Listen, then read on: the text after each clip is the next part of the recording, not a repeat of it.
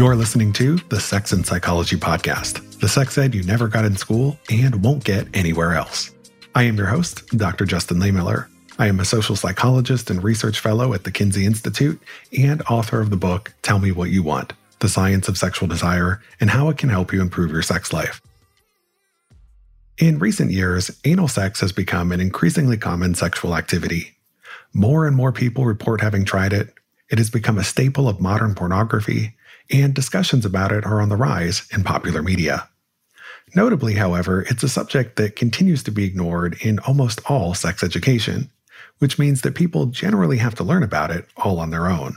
And it turns out that there's a bit of a learning curve.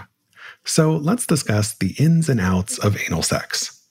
In today's show, we're going to explore how to approach this activity in ways that are safe and pleasurable, why some people find it to be painful, and what you can do about that, as well as some common myths and misconceptions surrounding this sexual activity. My guest today is Dr. Thomas Gaither, a physician who is currently finishing up his urology residency at UCLA. In addition to conducting research on LGBT health and sexual medicine, he is an active TikTok creator teaching the masses about sexual health. You can find him on TikTok at That Prostate Doc. I can't wait for this conversation. Stick around and we're going to jump in right after the break. Have you ever wondered how sex differs around the world? The Sexual Health Alliance can help you to expand your knowledge through their study abroad programs. Join SHA in exploring different cultures, engaging in immersive learning experiences, and collaborating with international experts in the field of sexuality, while also traveling to amazing places and making new friends. Whether you join them for an online conference, enroll in a certification program, or embark on a transformative study abroad adventure, SHA provides a platform to elevate your career. You might even get the chance to study in a foreign country with yours truly. Come meet amazing people, gain valuable insights, and be at the forefront of sexual health education. Visit sexualhealthalliance.com to learn more and secure your spot today.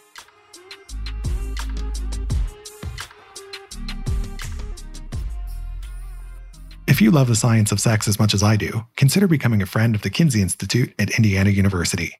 The Kinsey Institute is the world's premier research organization on sex and relationships, and you can help them continue the legacy of Dr. Alfred Kinsey, whose pioneering research changed everything we think we know about sex. Visit kinseyinstitute.org to make an impact. Your donations can help support ongoing research projects on critical topics. You can also show your support by following Kinsey Institute on Facebook, Twitter, and Instagram. Thank you for supporting Sex Science. Hi, Tom, and welcome to the Sex and Psychology Podcast. Hi, Justin. How's it going? It's going well. Thank you so much for making the time to speak with me.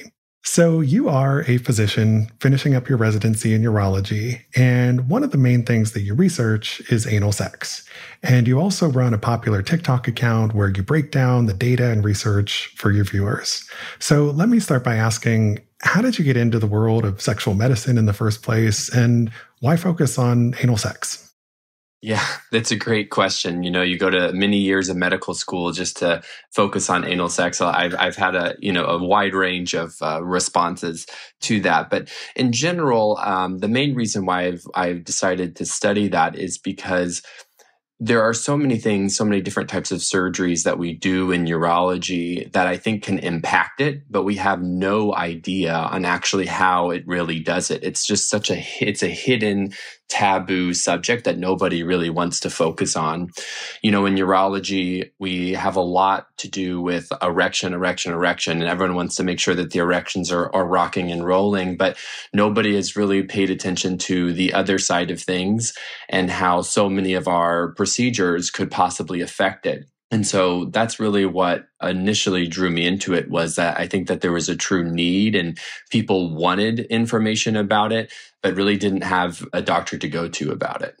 Yeah, thanks for sharing that. And, you know, I think it's so true that in the world of medicine in general, the anus generally isn't viewed as a sexual organ. You know, people tend to think about it more in terms of bowel function. And, you know, obviously that's important. But for example, if you think about the world of proctology and, you know, when people go in for treatments for hemorrhoids and other things like that, their main focus is preserving bowel function, not thinking about how that organ might play a role in sexual function for some people. And so I think it is really important to have people like you in the field who are studying this because a heck of a lot of people engage in natal activities, right?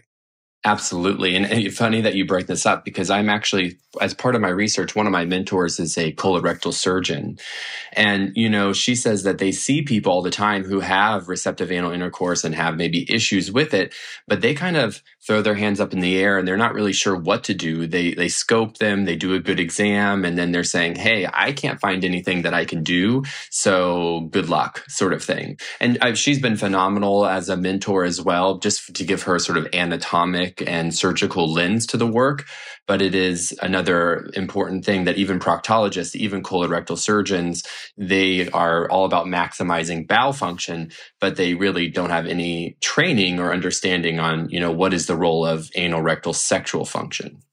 Yeah. And so that's why we need the data. We need to know what are people using it for? What are the issues that they might experience? How can we best help them? So again, it's good to have people like you in the field who are collecting our data on this.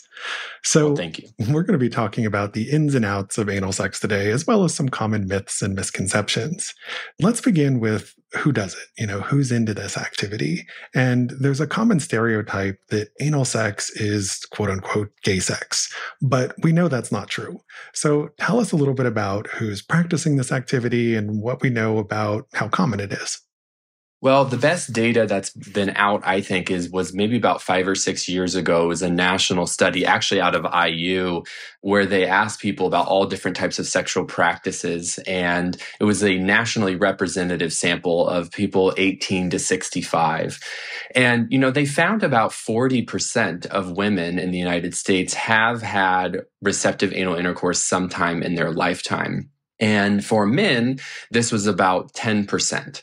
Now, we do know that the percentage of gay and bisexual men is probably anywhere from 4 to 6%, which it's not 10%. So we know that there are people of all orientations that are undergoing receptive anal intercourse. And what I like to try to remind people is that receptive anal intercourse or anal play, whatever anal sex, it's a behavior. It's not a sexual orientation. And there's a lot of people who practice it outside of the gay world. And there's actually, believe it or not, a lot of gay men who don't like it. Like I said, it's a behavior, it's a tool, it's a one way in which to have sex, but it's not the only way. Yeah, and I appreciate you bringing all that up. I actually did an episode a little while back with Dr. Joe Kort, who has written extensively about gay and bisexual men who identify as sides. You know, these are men who have sex with men who aren't into anal sex, right? So that idea of anal sex as gay sex just isn't true at all. And actually, most of the people in this world who are practicing it are heterosexual adults. So it's a much more common activity than people might think it is. And it's practiced by people of all genders and sexual orientations. And it's something that seems to be on the rise. I mean, if you look at data going back a few decades, it's a practice that is becoming increasingly common, which is another reason why we need more data on it.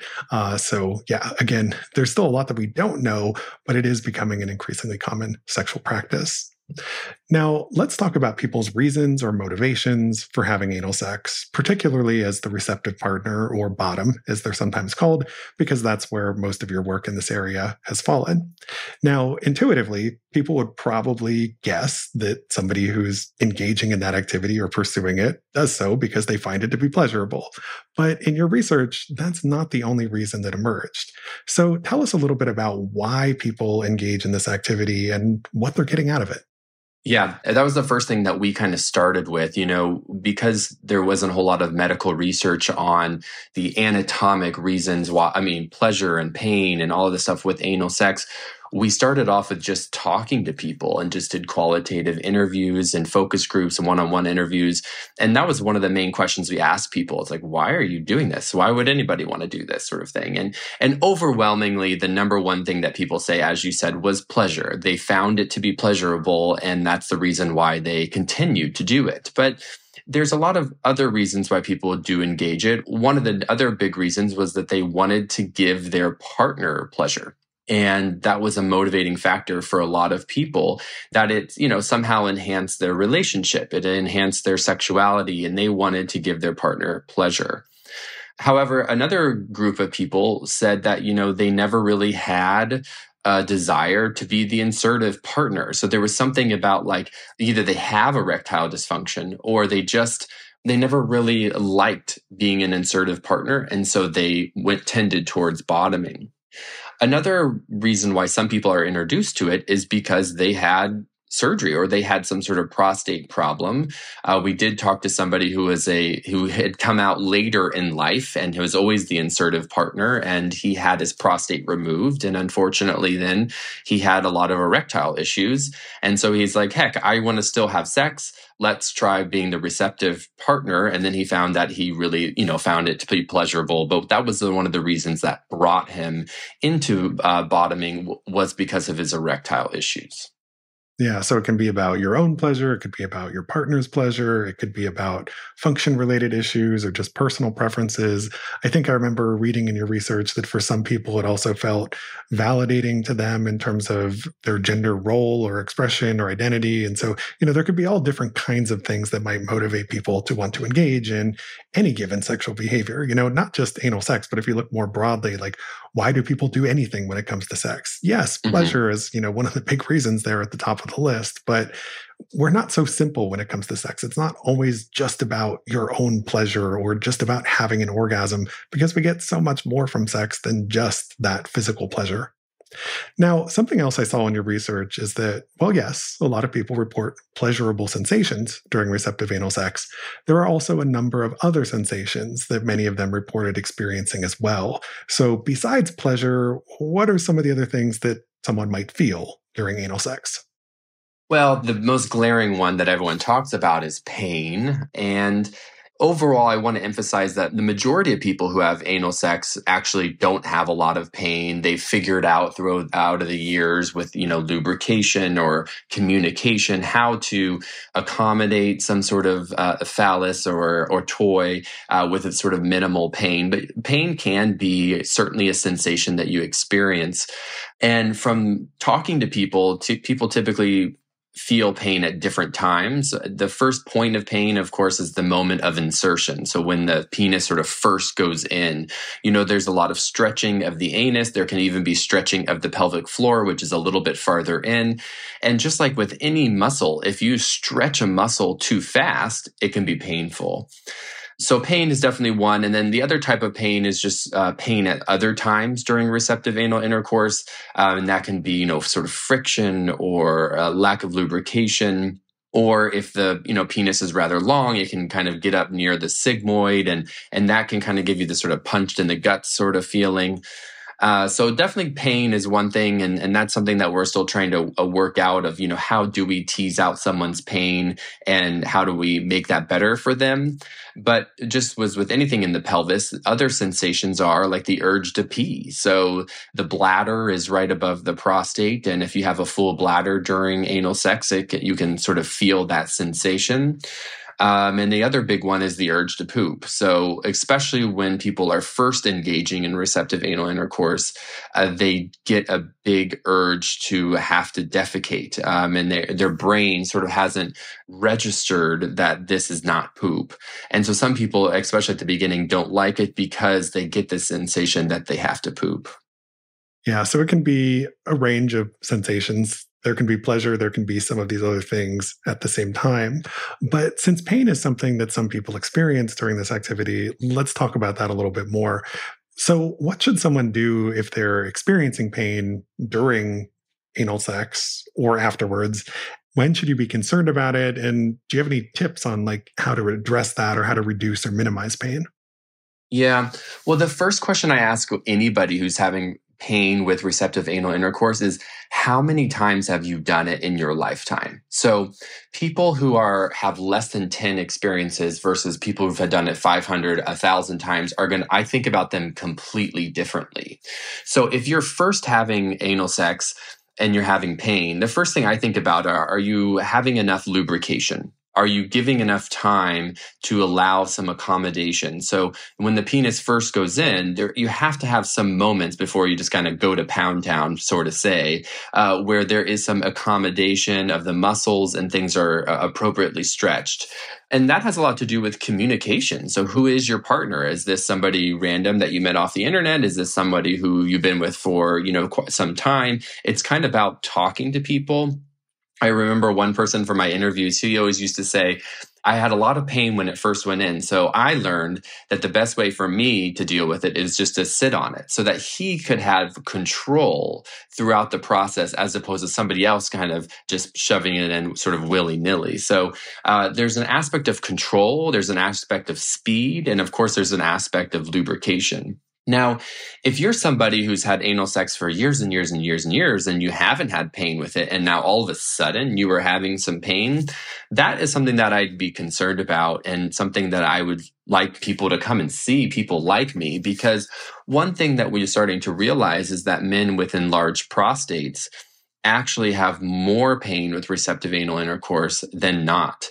Uh, people often think of the prostate as the maybe pleasure center, but it turns out if the prostate is enlarged, it can have less room in the rectum that there was before, and people do complain of pain. The other thing that you can possibly be is like a hypertonic pelvic floor. So there's muscles all over the body, but there are of course muscles in the pelvis. And if those muscles are tight or hypertonic is another word for that, uh, something like stretching or uh, pelvic floor physical therapy might be ways in which that pain can be reduced. Yeah, I appreciate you making that distinction between pain associated with beginners versus pros when it comes to this activity, because you might be dealing with a very different set of issues there. And there are a lot of people who have tried receptive anal intercourse like once or twice and just say it's not for them because it was painful. But maybe it was because they just weren't approaching it in a way that allowed the possibility to experience pleasure because they just tried to go too quickly. Right. And, you know, that's something that where I think porn sometimes gives people the wrong idea is like it, you just kind of stick it in and go and you can have long, hard, fast sessions. And it's like, you know, the reality of how people might do this is very different from what you might see on film. And so if you're trying to replicate something else that you've seen, that might not be at all what works for your body. This actually uh, reminds me of a study that what they did in women in Europe, where they asked them, everyone who had had anal intercourse, and why did you discontinue it? And the main reason why people said that they didn't want to do it again is because it was so excruciating the first time. And it's really interesting that when they studied and they surveyed these women, only one third of the women had used any lubrication. So for the women out there, I mean, the, anus and the rectum is not naturally lubricated for either men or women. So lubrication is, is a huge component. Yeah, lubrication is definitely key. As you mentioned, also communication is really important. I think there's also an element of sometimes people just aren't a great fit for one another genitally. You know, sometimes, and I've made this point before on the podcast, sometimes your eyes are bigger than your holes are, right? And, you yeah. know, when you live in a society or culture that sort of puts this value on extra large penis size, you might find that visually that's appealing to you, but practically, like having sex with that might not work for you. And so, you know, that's another thing to add into the mix. Sometimes when people are experiencing pain, well, maybe it's because you're with a partner who just is exceptionally large. And, you know, if you want to try and have sex with them in a way that is going to be pleasurable, you might have to approach it very differently, very slowly, work up to it, build up to it, because yeah, not all penises are interchangeable by any stretch of the imagination. Yeah, that's pun intended. yes. yes. now, a question I've heard from a lot of folks over the years is whether receptive anal sex causes long term damage to the body. And specifically, some people have asked whether engaging in this activity frequently can lead to things like incontinence or other problems back there. And I think you've done some research that can speak to this. So, what can you tell us about whether there's any association between frequency of anal sex and anal problems?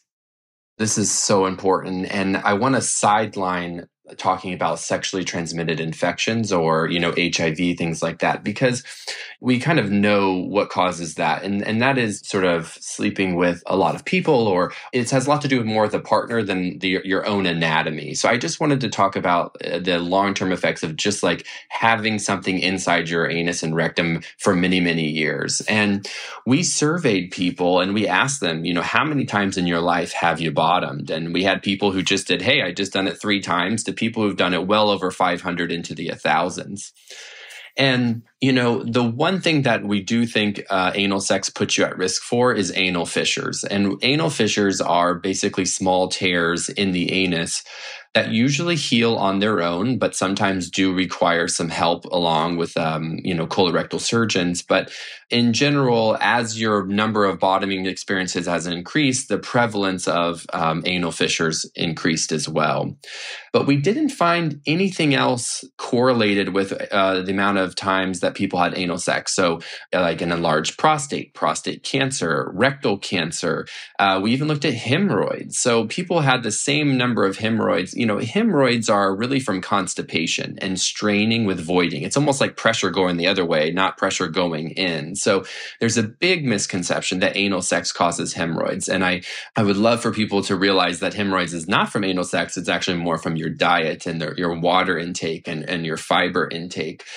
Now, we didn't specifically ask about fecal incontinence, and I wish that we would have. Now, there are some studies that have looked at it, these like sort of big database studies. There was a small relationship between lifetime exposure to anal sex and uh, fecal incontinence. But the severity of fecal incontinence wasn't really measured. And there's a lot of issues when you have these sort of big database studies and codes for incontinence as opposed to actually examining the patients and figuring out is this something that is really affecting your quality of life. So I think the, the jury is still out there for whether or not it causes fecal incontinence. I will say, I don't think that it I can't imagine it'd be a huge thing because the effect size was so small in that study. But I do think that's something that we still need to look out for and study. And I think that's also where some of these studies might not be very well equipped to answer these questions because they're just asking the question so generally, like, have you engaged in receptive anal intercourse or how many times have you done it? It doesn't really look at what is the nature of the way that you're participating in this activity? And does that include things like fisting or you know the insertion of particularly large things into the anus? And are you using lube? And you know are you going for particularly prolonged sessions? And you know so there can be so many different things going on there that it's i think kind of hard to say like here this activity is linked to this particular outcome when you don't know anything about the nature of the way people are engaging in it. And you know based on the data that i've I've seen for people who are inserting particularly large things and they're not using lube and they're going fast and all these other sorts of things, that's where you might have a greater risk of some of those outcomes. But the way that most people are practicing this activity, the odds of those things happening would seem to be pretty low. Yes, I agree. And we talked to a lot of people, even in our focus groups, who had had sex, anal sex for, you know, 20, 30, 40 years. And really, none of them were talking about having fecal incontinence. Um, but that's just anecdotal evidence. So we, we do need more, more work in the area. But at least for the, what we had shown, and, you know, the only thing that really stood out was, was anal fissures. Yeah. I think it's also important to recognize that every person, every body is different. And so some people might be more susceptible to problems than others. And that's where it's also important to know your own body, pay attention if you're experiencing things like pain, because the answer is you know sometimes very different for different people in terms of the way that they might want to approach activities to protect preserve their health now, for someone who is a beginner to anal sex, what do they need to know? Right. So, as we were just mentioning, it's not as simple as like lube up and go, right? So, give us a little beginner's guide to this activity. And for the recommendations that you have, would they be similar for pretty much everyone, regardless of gender, or are there different considerations for different people? Yeah, this is great. I mean, I, I, think in general, whatever you may be in sort of male or female, the approach to anal sex is going to be pretty similar. I think the first thing you got to note is is that it may not be that what you anticipated it to be when you first start out. A lot of people who I've talked to say that, that their best time was not their first time. And I don't want to discourage people or encourage people. It's kind of whatever you want to do. But, but I think the best thing is to do it with somebody who you can communicate with. I think that's very, very important and really trying to listen to your body. The other thing I would say is I think it would probably be best to do it sober, you know, not, not within a sort of any other substances on board and that you, you can really listen to your body. Because if, if your body is giving you signals that says, Hey, this feels like a tearing or this feels like a sensation that is not good for me, it's okay to stop, you know, and, and that's a great time to, to bring that up but of course lubrication is very very important but that that partner i think is going to be really important. I think for your very first time or first few times also important to just be sober. So you could really listen to your body and hear what it's trying to tell you. Yeah you know sober sex is underrated because so many people, you know, not just with anal sex, but with any sexual activity, often feel like they can only do it when they're in an altered state because they might have sexual hangups themselves or they feel awkward or uncomfortable talking about sex. And then when you introduce something like anal sex into the equation and you're in an altered state, whether from alcohol or other drugs, then as you mentioned, yeah, you might not be tuned into the sensations and you might not pick up as much on markers of pain because you've got dulled sensations generally. And that's where you can run into potential injuries and other problems that arise because you think that you can go longer and do more than you really should have been doing, uh, but you weren't paying attention to what your body was saying. So, yeah, it's thinking about what is your state going in.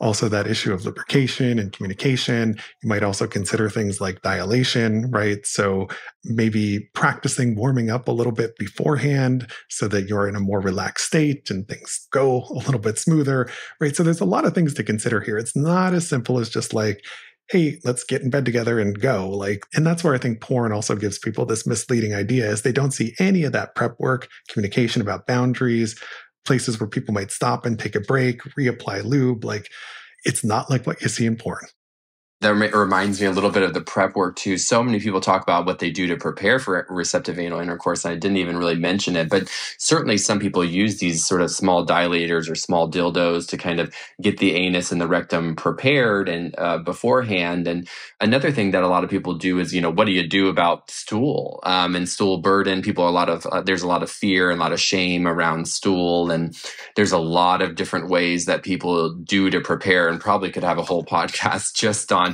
how to clean the, the rectum of stool. But, you know, there's a lot of things that people do, whether that be douching or really a high fiber diet, lots of water intake that people do to limit the amount of stool in the rectum. But there's a lot of people out there too in our, my research who did nothing. Um, and, and again, that had a lot to do with what kind of relationship they were in with their partner. Yeah.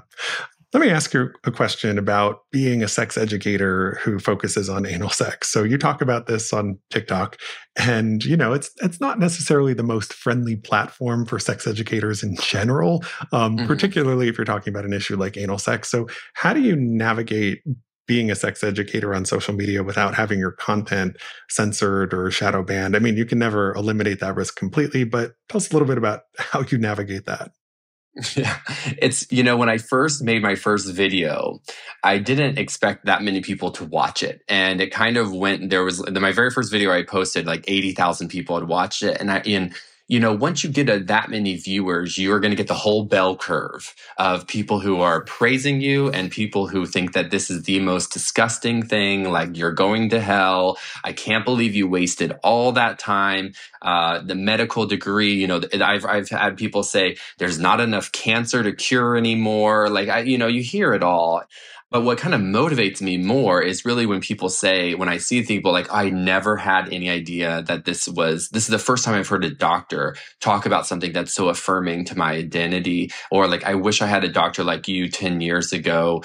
Um, so all that stuff kind of really motivates me. I think when it comes to navigating the negatives around that, I just kind of use it for more content. Like when people say like, oh, this is unnatural. I mean, I think that there's so many arguments against that.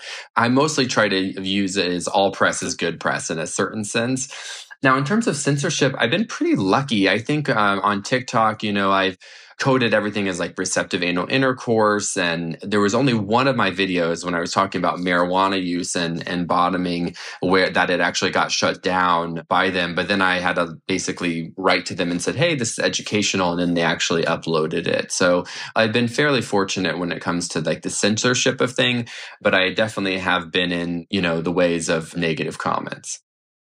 Yep. Welcome to the club. yeah. you know, it's one of the hazards of being a sex educator on social media. Well, we have much more to say on the subject of anal sex, including the growing popularity of an activity known as pegging, and we're going to dive into that in the next episode. Thank you so much for this amazing conversation, Tom. It was a pleasure to have you here. Can you please tell my listeners where they can go to learn more about you and your work? Well, thank you, Justin. It was a pleasure and an honor to be here. Majority of people can, you know, follow me on TikTok, uh, that prostate doctor. And I, it's also my uh, sort of email as well, that prostate doctor at gmail.com. Feel free to email me if you have a research idea or want to be a part of the research. I'd love to hear from you that prostate doctor. I'll be sure to include the link in the show notes. So thank you again so much for your time. It was great to have you here. And thank you to my listeners. To keep up with new episodes of this podcast, visit my website, Sex and Psychology at sexandpsychology.com or subscribe on your favorite platform where I hope you'll take a moment to rate and review the show. You can also follow me on the socials for daily sex research updates. I'm on Instagram at Justin J. Lehmiller and everywhere else. So be sure to check out my book. Tell me what you want. Thanks again for listening. Until next time.